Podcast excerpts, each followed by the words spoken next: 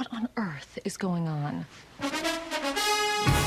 This is the Mad Men pregame show from WNYC. I'm Ellen Horn. Over the last few weeks, we've been tailgating with advertising insiders, cultural historians, and public radio hosts, reliving the most memorable moments and kicking around the themes and plot moves that kept us hooked season after season. And now it's finally here. We're in the home stretch. It's last call. Where will it all end? But before we get to that, here's where we are right now. Sally, I've learned to believe people when they tell you it's over. I don't want to say it, so it's usually the truth. After watching seven seasons worth of chain smoking, we finally see lung cancer claim a victim, Betty Draper. She breaks the news to Sally just as you'd expect. These are instructions. Open it the minute you know I'm gone. But what Betty can't say, she writes. Sally, I always worried about you because you marched to the beat of your own drum. But now I know that's good. I know your life will be an adventure. I love you. Mom. And where's Don during all this? Well, I'm in Kansas right now. He's stuck in the sunflower state, getting drunk with a bunch of veterans. What's your rank? Where did you serve? Seventh in Korea. Rank? Lieutenant. Lieutenant! 7th Infantry, Korea. Shit, we should be paying him. Later that night, Don reveals a secret of his own. I killed my CO. We were under fire. Fuel was everywhere. And I dropped my lighter. And I blew him apart. And I got to go home. But later, the vets turn on him and go after Don for stealing their money. The real thief, it turns out, is a hapless young hustler that Don's sort of protecting. I know you think you know how to hustle, but this is a big crime, stealing these people's money. If you keep it, you'll have to become somebody else. And it's not what you think it is. Don agrees to drive the kid to the bus stop. Then he gives him his car. Meanwhile, as Don is shedding his old life, Pete is reclaiming his. It starts with an unexpected job offer from Learjet. Company car, company plane, signing bonus. But in Pete's mind, it's about a lot more. We're not even through half our lives. And even if we are, we're entitled to more. Of what? Then we're entitled to something new. I want to start over. He asks Trudy to join him. I want you and Tammy to come with me. I want you to relocate to Wichita, pick out a house, and be my wife and family again. And she's in. Where do we go from here? We decided to call one person who might have some insight for us Ronald D. Moore. If the name doesn't ring any bells, let me tell you that we spoke to him on the phone from the set of Outlander. I'm at our studio in Cumbernauld, Scotland, Where is Cumbernauld, Scotland? Between Edinburgh and Glasgow. Among his many films and TV shows, Ronald D. Moore was the creator and showrunner of Battlestar Galactica. In Battlestar, I, I remember making a specific decision early, saying, I don't know how this is going to end. You know, in Battlestar, you had a leg up in that, you know, they're heading for Earth right out of the miniseries. So they're going to this mythical place called Earth. So that's an arrow, and you knew that you were going to have to catch up with that story eventually. Yeah. And you know, as we got into the last season, then we started talking about what did that mean, and how could we subvert the audience's expectations? How could we make it a surprise? I didn't start thinking about the end until the end of the third season. It wasn't until that point where I just sort of felt that the, we'd reached a tipping point in all the things we had done, where it just felt like now you've entered the last act. We had a big board that listed all the plot threads we wanted to tie up, you know, things that had been floating around in the series since the beginning. Okay, we would make choices. We're going to answer all those questions and not that one. We wanted to give each of the characters what's their exit. You know, how does this wrap up the the big overarching mythology that had been there all along? And it was tricky, you know, it was oh, frustrating. Oh, God, I bet. We spent a lot of time talking about the plot in terms of how you broke into the big Cylon base station at the end and how they would get out. And it was a lot of just like arguing about tactics and where the Galactica would be and where were the Cylons.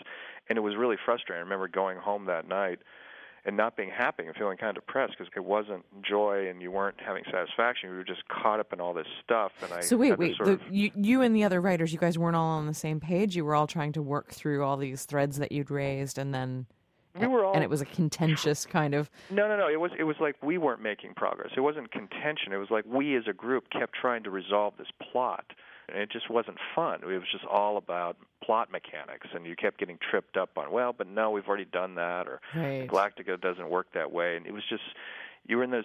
Sometimes you get in these writers' rooms, places where you're just going round and round, and you're not really getting to the heart and soul of the episode. You're just caught in this other sort of peripheral argument. So that night, I went home and I took a shower, and I just remember having this kind of epiphany moment of like, we're just arguing about the wrong things. You know, this is the finale of Battlestar Galactica. This is about the characters. Why aren't we talking about the characters? So I went in the next morning and I got there ahead of them, and I literally went to the board and I wrote, "It's the characters, stupid," and underlined it, and everybody laughed. And then we just kind of started over. I said, "Forget about this stupid plot. We'll, the plot will figure itself out. Let's talk about these characters we've all loved for these four years, and who? What are we saying about them?" And I said, "I've got an image of one of our characters is in a house." With a broom trying to chase a bird out. That's a bird has gotten in his house. And he's just trying to chase it out with a broom. Let's put that up as a card. I don't know what it means. I don't know who it is, but that's a scene. And then we just started riffing off of that about images and moments and things we could do for the characters. And then we started talking about the structure of going all the way back to the beginning of seeing the characters just before the opening of the miniseries. Once we kind of got that handle on it, it became fun again, and then it was all about these the richness of these characters and telling it in a nonlinear way and how much fun that was going to be and really sort of getting them all to a satisfying place at the end. Do you feel like the the ending was satisfying for the fans? There was a lot of there was a strong fan response. It's not always the right choice to give people what they want. Sometimes they want an answer, but if they got it, it would be dissatisfying in a, in a different way. And the, the most important thing is that I think that you walk away from it as a showrunner feeling satisfied. I think that's that's what you have to carry with you. This is the show you've done for these many years. You've worked hard at it. It's been all on you for all this time to, to carry it every week. This is your moment. Say whatever the fuck you want to say. say however you want to say it. And just know that when it's over, that you personally feel like you did the best you could. That was the story I chose to tell, and I'm proud of it. And if you can say that, the rest of it, it, it almost doesn't matter. You also worked on some incarnations of Star Trek, and you're responsible for killing off one of your childhood heroes, Captain Kirk. right. Yeah, I did. I co-wrote the finale of, of Next Generation, and then I was there when we were. I was not one of the writers, but I, I helped work on the the finale of, of Deep Space Nine as well. How how are movie endings different from TV endings, from series endings?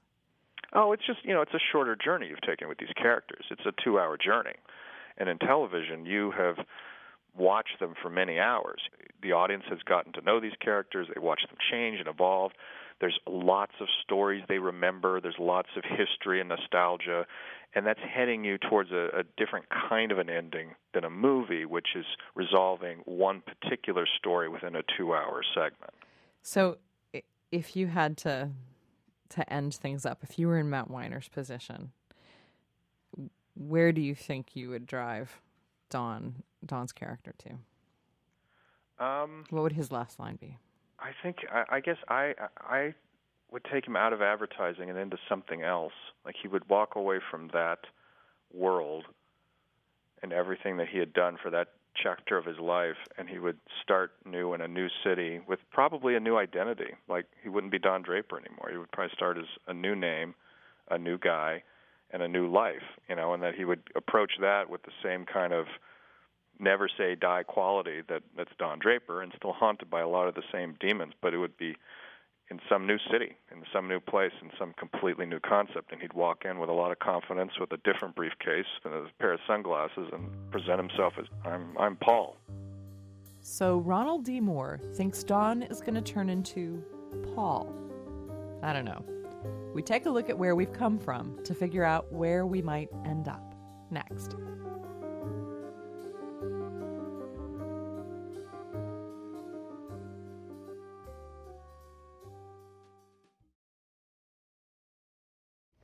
If I leave this place one day, it will not be for more advertising. You're listening to the Mad Men pregame show from WNYC. I'm Ellen Horn. What else is there? I don't know, life being lived. Ronald D. Moore got me thinking about what happens in the writer's room. So I wanted to talk to a writer who's wrestled with these issues of how to end a season and a series. These days, Carly Mensch is a writer on Orange is the New Black. I asked her, how important is it to please the fans? Yeah, we definitely considered the fans, but uh, there's just so much that goes into coming up with the finale that it's one of many. It's definitely not like the thing you sit down and the conversation flows from. What do the fans need? Take me to that conversation. You've been in in writers' rooms at Weeds, at Nurse Jackie, now at Orange is the New Black. Like, what is that conversation as you're trying to figure out where is this char- where is this character going to go? Where is this series going to go? What's happening? And, and how do we get to a conclusion? It's really a conversation about the final season.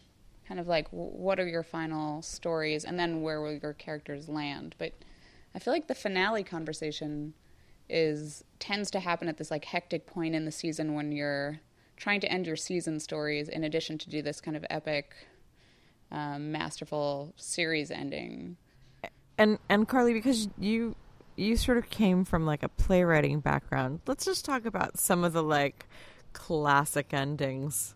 Just classic endings. I'm thinking like Shakespeare, Ibsen, Chekhov. Like, well, Shakespeare always ends in some like group ritual. If it's a comedy, right? You've got like a wedding or a, I guess not the tragedies.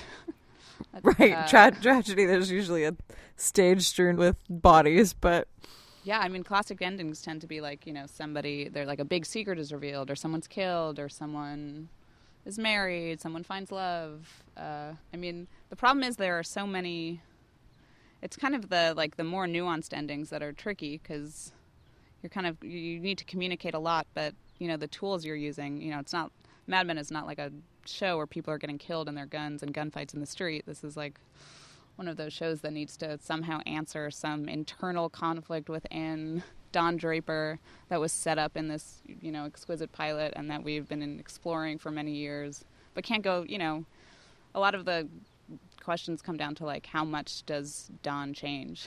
Like I think that's kind of what we're looking for, right? It's like is he still the guy that we met seven years ago, or like how much did this show and the journey that you guys watched him on change him? Right. Also, the, something that I didn't say, which I, I kind of implied, was like both times that I've been in a writer's room where we talk about a final season and a finale, we've gone back to the pilot to see what promises were made to the audience.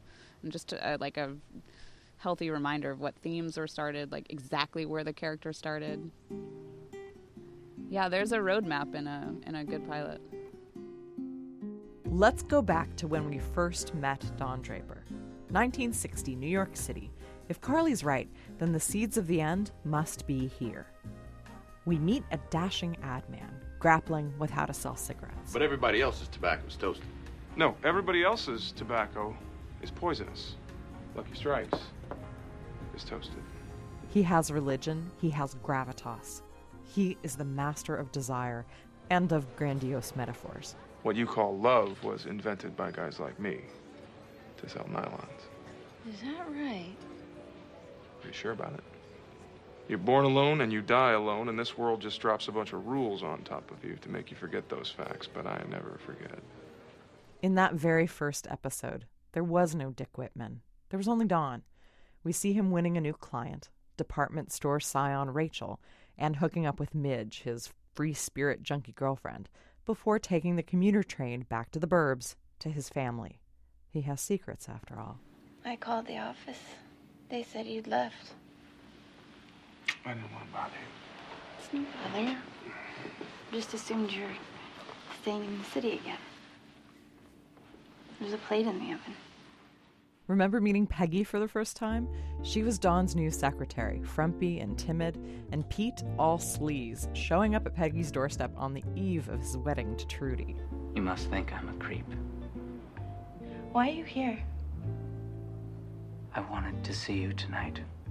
Letting him in was a mistake, and she's tried to move on. Most of these threads have been tied up in ways both surprising and poetic. Don has now ended two marriages, lost his company, walked out of advertising, maybe for good. We all want to believe that change is possible, even for a hustler like Don Draper. I think and have always thought that the series would end with Don's defenestration. I asked some people around the office what they think is next for Don and how they want it all to end. I, I- they have me in a place right now I did not expect to be, which is a place of deep curiosity and like no idea what's going to happen next. Like that's where I'm living. It's, it's going to be something about a new career, a new place to live. A beautiful woman comes walking over to him, just his type. She sits down next to him, introduces herself. He introduces himself, but not as Don Draper, not as Dick Whitman, as somebody else. So, what I think is going to happen, I think in a classic Shakespearean plot subplot, we're going to see a path for Don and a path for Peggy. I think that he's going to somehow find his bliss, but it also at the same time might end up in his death. Roger, I feel like I'm going to see him sailing away on a yacht with like drinks and women, and then he's going to have a heart attack and die. I hope it goes into like a really far flash forward of Stan and Peggy's baby. There could be some strange spin off where, you know, Don's kids become some sort of terrorists or something. Maybe he'll be a farmer or a preacher. I think that Mad Men is going to end with a song. And I think specifically the song is going to be Ooh, child, things are gonna get easier. Ooh, child, things will get brighter. I'm not ready to say goodbye to Don. Ooh, child, things are going Okay, so here's what I think. We began on Madison Avenue, but we're going to end up on the California coast. First, he'll run into his old flame Midge, cleaned up and living in some hippie commune. Or maybe it's Anna Draper's niece. He wants what they represent freedom from society, from expectation. I think he'll toy with it, try it on. Dick Whitman the hippie. But it's not him. And in the end, he's not really alone. There's Sally and the boys to consider. He might be falling, but they are like the tether line of a bungee jump, and I think Don will come back to them. And like some Shakespearean comedy, I think we'll cut to a big wedding Roger and Marie, Megan's mother, for a brief glimpse at our beloved characters back in New York. It's just a gesture to all the resolutions that are just outside the frame of the series, like Betty's death or Joan's wedding. I'm imagining Peggy's thriving at McCann. She's got a big mainstream account, but her home is empty. And Don?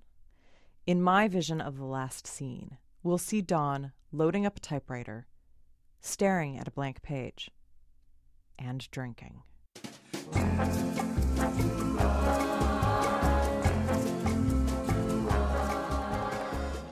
And that's it for this edition of the Mad Men pregame show. Our team includes Dan O'Donnell, Amy Eason, James Ramsey, Jenny Lawton, Paula Szuchman, Caitlin Thompson, and Irene Trudel. I'm Ellen Horn, watching on Sunday night, prepared to be really pissed if Don falls out a window. I mean, come